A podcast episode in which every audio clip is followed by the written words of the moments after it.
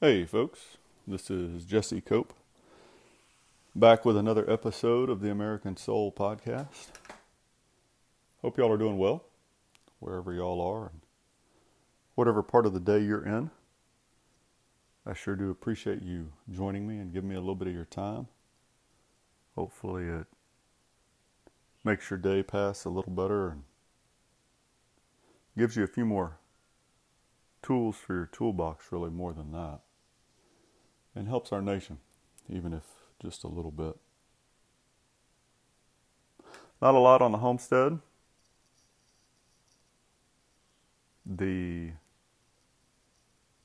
quote-unquote cool weather that we got has come and gone. Uh, we're not quite back to where we were heat-wise, but it's it's still warm. uh, That's really, really about it. The chickens have decided to go on strike again. At least quite a few of them, so we'll see how that turns out. Father, thank you for today. Thank you for you and your Son, Jesus Christ, and your Holy Spirit. Thank you for the time to record this podcast. Thank you for the people that listen to it. Share it, subscribe to it, be with them and their families. Bless them, protect them from evil of any kind, surround them with your angels, give them a strong faith. Lord, watch over our families, our marriages across the country. Help us to strengthen them. Help us to turn away from what the world offers, the distractions, the ability to deceive ourselves by being entertained. Help us instead to focus on you and your Son, Jesus Christ, your commands, and help us to make our priorities fall in line with your priorities. And guide my words here today, Father, please, in the name of your Son, Jesus Christ. We ask and pray. Amen.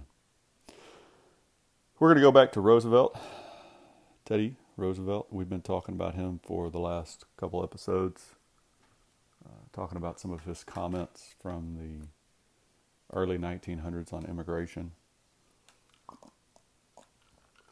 We've got a couple. Uh, this all comes out of a article you can find if you type in Teddy Roosevelt or Theodore Roosevelt and immigration and snoops. It ought to come up pretty quickly. Uh, not always a big fan of snoops. Uh, in fact, often I'm not, but uh, in this case, they provided some pretty insightful information. And I do mean just in this particular case, folks. Uh, there's some sources we've been referring to that they put at the end of this little article or post, whatever you want to call it. And I want to go back real briefly, or at least somewhat briefly, to the end of what we were talking about on the last article. This was a Memorial Day speech from nineteen sixteen, I believe. And he was talking about in this last paragraph we read at the end, the effort to keep our citizenship divided against itself by the use of the hyphen and along the lines of national origin is certain to breed a spirit of bitterness and prejudice and dislike between great bodies of our citizens.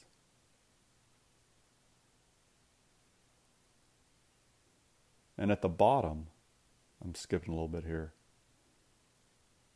that hyphenation is an effort against the interest of straight-out American citizenship and an effort to bring into our nation the bitter old-world rivalries and jealousies and hatreds. Every time, folks, that we identify ourselves based on a hyphen, what we're really saying is that I'm not just a regular American, I'm a special American. And you need to treat me as a special American instead of simply just an American. I'm Mexican American, Latino American, African American, European American, Asian American, Chinese American, Vietnamese American, German American, Irish American, Australian. Just pick whatever hyphen you want to use. I'm a black American. I'm a white American. I'm gay American. I'm a straight American. Every time we hyphenate American, we're saying that we're something else besides, just as President Roosevelt said here, just a straight, all-out American. And all that's doing is playing into the hands of dividing us. And that may be what you want. If you would rather be part of a specific group instead of really part of American. There's millions of Americans who continue year after year, decade after decade, to vote for politicians and policies at all levels of government who focus on race, ethnicity, culture, ancestry, sexual orientation, and they they want to be labeled in those groups. And maybe that's you. And maybe it's not. Maybe a great number of us have played into the hands of those that want to keep us divided, because it's easier to control us, take power, and radically change toward leftism, communism, socialism, if we're divided. It's the same tactics as you saw in Stalinist Russia, Maoist China, Nazi Germany, North Korea, Pol Pot, South America. And so over one hundred years ago, Roosevelt was acknowledging the same thing here. You, you cannot hyphenate American. You're either an American or you're not.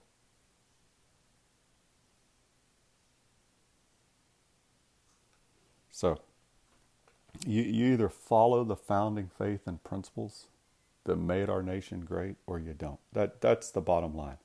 And we've talked about it. It's been a long time, months and months, maybe last year. I can't even remember. But we've talked about before.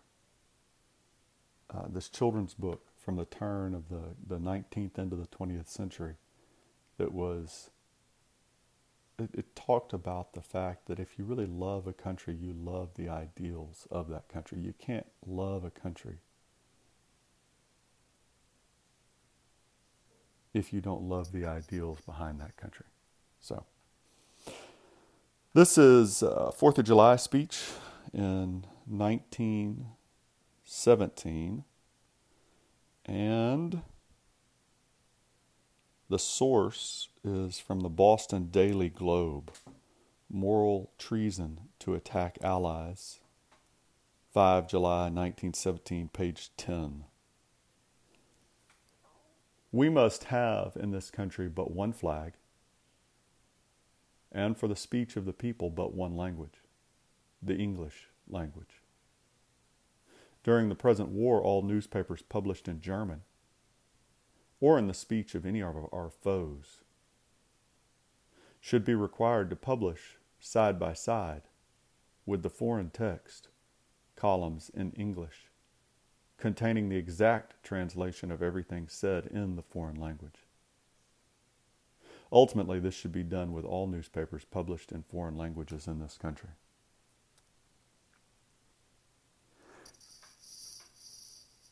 This isn't racist or xenophobic, xenophobic, whatever, homophobic. I know that's not it, but this doesn't have anything to do, folks, with trying to exclude people. That's what the left would try and tell you. It's trying to include people, to be inclusive. You know, and, and just think about it in the reverse. It's it's it's illogical that our country tries to pander. And it's really not the country. It's it's the left and what they have done in the country over the last several decades. But if you go to, I always go to Italy. I don't know why. I have no idea. Maybe it's the old, you know, Rome wasn't built in a day saying. But if you went to Italy, if you moved to Italy, you would be absurd to expect Italy to adopt your language, whatever it was. It doesn't matter if it's English, if it was Spanish, if it was, pick pick a language, if it was Japanese, Vietnamese, Mandarin, Chinese. You would be absurd to go into that country and expect them to start to operate their government, their publications, their voting around your language. You wouldn't do it. And a lot of other countries don't allow it. If you're going to move to another country, you adopt. There's a reason that you want to move there. You adopt that language. If you move to France, you're going to learn French. If you move to Mexico, you're going to learn Spanish. If you move to America, you need to learn English. And this goes along with the hyphenation that he talked about. There's nothing wrong, although you've got to understand the context of this, right? This is World War One. And so there was... There were a lot of doubts and fears and hostilities toward people who claimed that German-American, right, heritage. And, and so you can understand that, but the, the bottom line, again, folks, is if you're going to come here, you need to learn English. That's what needs to be taught in our schools. We don't need, as a primary language, we don't need to teach any other language. And we, we don't need to make accommodations past a certain point for those other languages. You need to come here with the understanding that you're going to learn English, especially in our public school system. If you're going to have taxpayers footing the bill, paying to educate students, then it has to be in the best interest of this country. And that has to be to learn English, to really learn English, to, to be able to read and write, to understand news articles, right?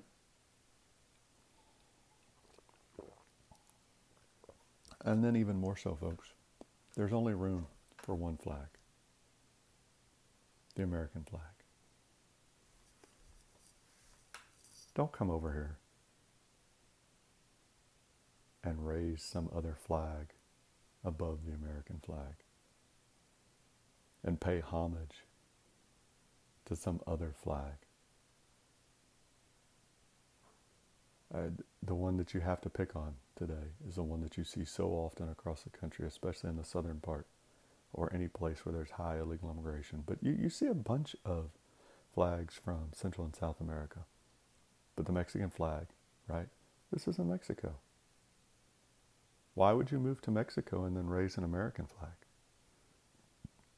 If you wanted to move to Mexico and you thought Mexico was so great that you wanted to move there, why wouldn't you adopt the policies, the values of that country, and stand for the flag of that country?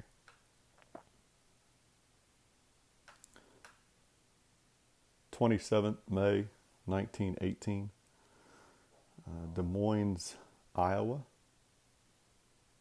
This is out of the, the source from this is the Washington Post. Use only English, Roosevelt urges. English is the sole language for schools, newspapers, and other usage in this country was urged by Theodore Roosevelt in an address here tonight under the direction of the National Security League. In voicing his approval of the recent proclamation by Govern- Governor Harding, ordering that English be the only medium of instruction in public or private schools in Iowa, Colonel Roosevelt said, "This is a nation, not a polyglot boarding house. There is not room in the country for any fifty-fifty American, nor can there be but one loyalty to the stars and stripes." Sums it up pretty well, folks. You're going to come here, and, and he's right. It's not just public school. Public school, private school, any school that's being run here in the United States. If you're going to educate children here, we're not we're not educating children here to go to some other country to make that other country stronger. We're educating children here to make America stronger. Unless you're in a foreign language class, specifically working to learn that foreign language, English should be the only language taught in public or private schools. And if you want to be a hyphenated American, then you don't really want to be an American. You want to be something else. So go be something else somewhere else.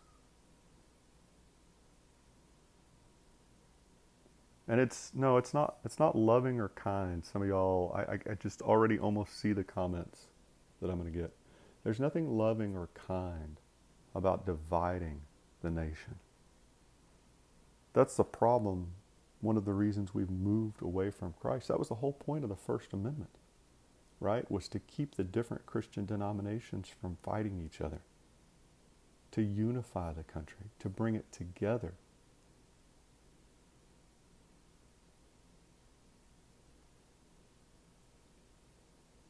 Those core values that we all used to share, those teachings of Christ, those principles.